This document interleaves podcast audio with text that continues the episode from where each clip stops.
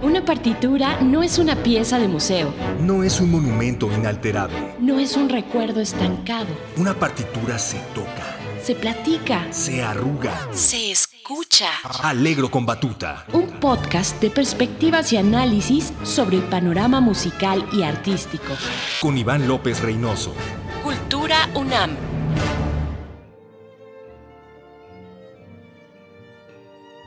Amigas y amigos, me da muchísimo gusto saludarlos de nuevo en esta emisión de Alegro con Batuta, el sexto episodio de este podcast que con tanto gusto llevo a ustedes gracias a Cultura UNAM. Yo soy Iván López Reynoso, director de Orquesta Mexicano, y como mexicano me dará muchísimo gusto hablar el día de hoy de música mexicana, de compositores mexicanos, artistas mexicanos, creadores mexicanos, porque tenemos que sentirnos, amigas y amigos, muy orgullosos de lo que nuestro país está ofreciendo en el ámbito artístico y cultural, no nada más dentro de nuestras fronteras, sino fuera de ellas.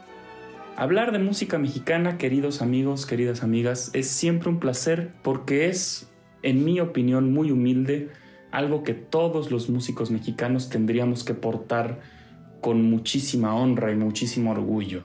Nuestra literatura, nuestra música, nuestra pintura, nuestro arte mexicano es realmente excepcional y no nada más para nosotros, sino les puedo asegurar, cuando sale de nuestras fronteras y visita otras latitudes, causa siempre un efecto de muchísimo entusiasmo, de una bienvenida calurosa.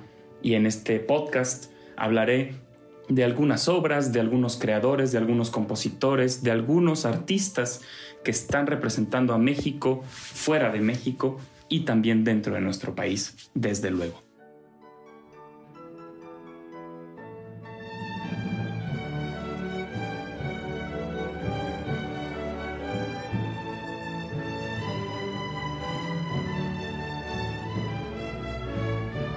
Amigas, amigos, ¿quién no conoce el Guapango de José Pablo Moncayo, una de nuestras obras sinfónicas más importantes, más queridas, más aplaudidas y más esperadas.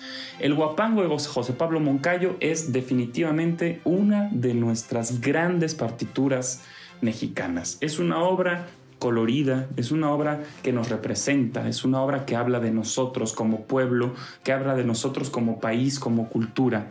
Es una obra que en sus páginas representa muy bien el sentir de un pueblo que vive, que disfruta, que baila, que goza, que sabe cantar y que sabe vivir la vida.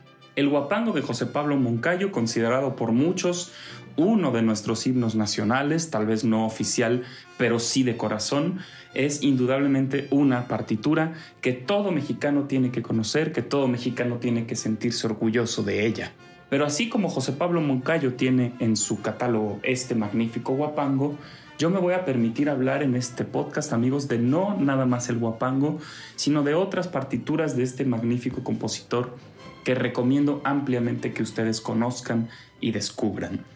Si han escuchado el guapango de José Pablo Moncayo, entonces los invito a escuchar también su Sinfonieta para orquesta. Una obra breve, una obra brillante, una obra en tres partes. Es una obra compacta de alrededor de 8 a 9 minutos de duración que tiene una orquestación colorida, disfrutable, amena, con este sello característico de Moncayo que habla mucho de esa identidad que él tanto se empeñó en encontrar en su pluma.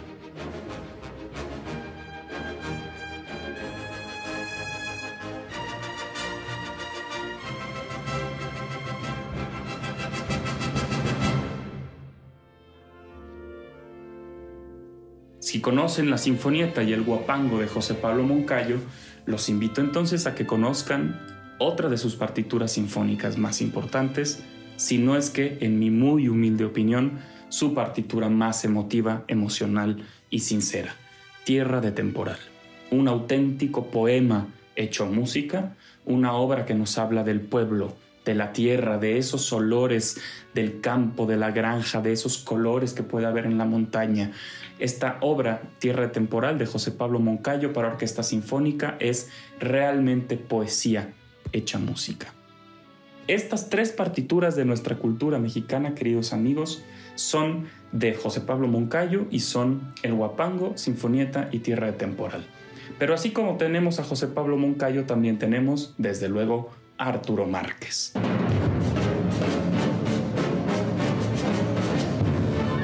Otro de nuestros compositores mexicanos más destacados. Él, vivo todavía, es un compositor activo, es un compositor del que su música suena en todo el mundo y es un compositor con un catálogo sinfónico importantísimo, así como de música de cámara. ¿Quién no conoce el danzón número 2 de Arturo Márquez? Una de nuestras obras sinfónicas más importantes, más queridas y que además forma parte de la rúbrica de este podcast. El danzón número 2 de Arturo Márquez es una de las obras sinfónicas que se han ganado inmediatamente el cariño del público nacional y extranjero. Es una obra que gracias al esfuerzo de batutas como la de Alondra de la Parra, la de Gustavo Dudamel, y en un muy modesto esfuerzo la mía propia, hemos llevado a fronteras fuera de nuestro país. Yo he tenido el gozo de dirigir esta partitura muchas veces en España, en Italia y en Alemania y les puedo asegurar que siempre es una partitura que causa furor, que causa ánimo, que gusta y que se siente el alma de México en esta partitura. Pero queridos amigos, así como tenemos el danzón número 2 de Arturo Márquez, hay un primer danzón y no nada más hay un primer danzón, sino que hay nueve danzones en total. Yo los invito a que escuchen los nueve danzones para orquesta de Arturo Márquez. Son todos ellos formatos muy distintos, algunos para orquestas más grandes, algunos para orquestas más pequeñas. Indudablemente, nueve danzones, nueve obras muy distintas de un compositor fantástico como lo es nuestro muy querido, vivo y admirado Arturo Márquez.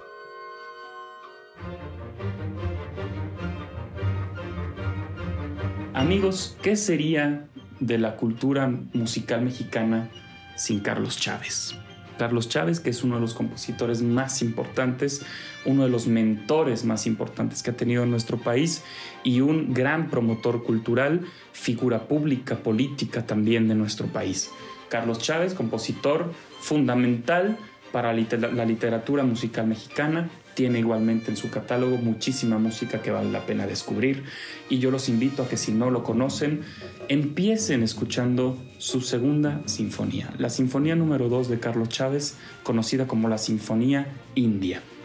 Es una obra que incluye en su escritura muchísimos instrumentos de percusión, un gran colorido que nos recuerda al México prehispánico, una partitura fantástica, no es una sinfonía larga, es una sinfonía de aproximadamente 12 minutos, pero es una obra desde luego ejemplar del repertorio sinfónico mexicano.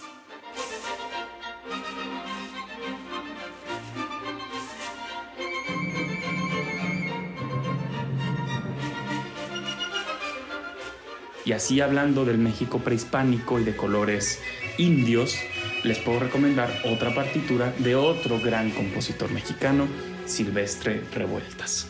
Silvestre Revueltas, uno también de los pilares de la escritura musical mexicana, tiene en su catálogo una obra importantísima para gran orquesta sinfónica que está también en formato de película, es la música de una película, La Noche de los Mayas. La Noche de los Mayas, que es una de las partituras para orquesta sinfónica más importantes que ha dado México, es una obra de gran formato y es una obra realmente espectacular. Les recomiendo que la conozcan.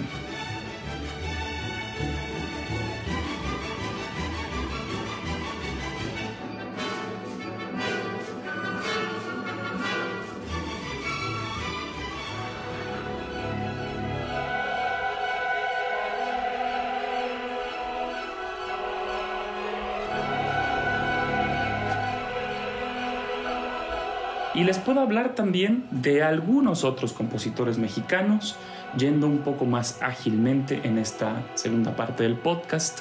Les puedo hablar de Blas Galindo, con sus sones de mariachi, Les puedo hablar de Gabriela Ortiz, compositora mexicana, con sus múltiples obras para orquesta sinfónica. Les puedo hablar de Federico Ibarra, compositor vivo mexicano también de muchísima importancia, en particular para la lírica, para el repertorio operístico. Y hablando de ópera, de Daniel Catán, fallecido, brillante compositor mexicano que tiene en su catálogo partituras operísticas de una enorme belleza como Florencia en el Amazonas, Sal si puedes, Il Postino, entre muchas otras. Como pueden ver, el repertorio de música mexicana es extensísimo. Y así como he mencionado estos nombres, hay muchos más compositores mexicanos vivos, activos, defendiendo un lenguaje, buscando una identidad y apoyando la creación musical en México. Tenemos a Ana Lara, a Georgina Derbez, a Alejandro Basulto, a Juan Pablo Contreras, Arturo Rodríguez, y a muchísimos tantos compositores que sería realmente injusto y difícil no mencionar eh, y no darle espacio a todos ellos. Por ende, los invito a que busquen y a que sigan informándose y escuchando y apoyando a nuestra música mexicana. Y así como hay compositores mexicanos, así también hay intérpretes y artistas mexicanos defendiendo a México fuera de nuestras fronteras. Este episodio, como pueden ver amigos, es un auténtico homenaje a nuestra cultura y a nuestros artistas. Tenemos en el ámbito de la ópera a Javier Camarena, Arturo Chacón, a María Catzaraba, a Ramón Vargas y a muchos otros cantantes. Rebeca Olvera, por ejemplo, fantástica soprano mexicana.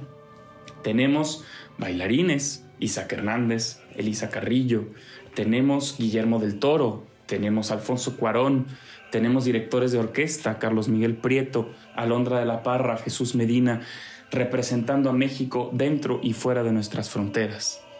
Amigos, México es un país que ha dado muchísimos grandes artistas. México es un país de cultura, México es un país de comida, México es un país de arte, de sentimientos, de emociones. México es un país de una cultura de música popular admirable, admirable realmente fuera de nuestras fronteras. Los mariachis, los boleros, los tríos, es realmente un gozo, queridos amigos, que nuestra cultura mexicana nos represente como pueblo, represente nuestra alma y represente nuestras emociones. En el regreso inminente de la cultura a los escenarios, los invito a que vengan al teatro, a que aplaudan a nuestros artistas, a que defendamos la cultura mexicana y a que estemos presentes en una obra de teatro o en un concierto o en la proyección de una película o en un festival de danza, viendo cómo es que nuestros artistas mexicanos sacan la casta y llevan adelante y muy en alto el nombre de nuestro país. Amigos, yo soy Iván López Reynoso. Me dio muchísimo gusto estar con ustedes en esta sexta emisión del podcast Alegro con Batuta. Nos vemos la próxima, nos escuchamos y espero que sigan teniendo un excelente día.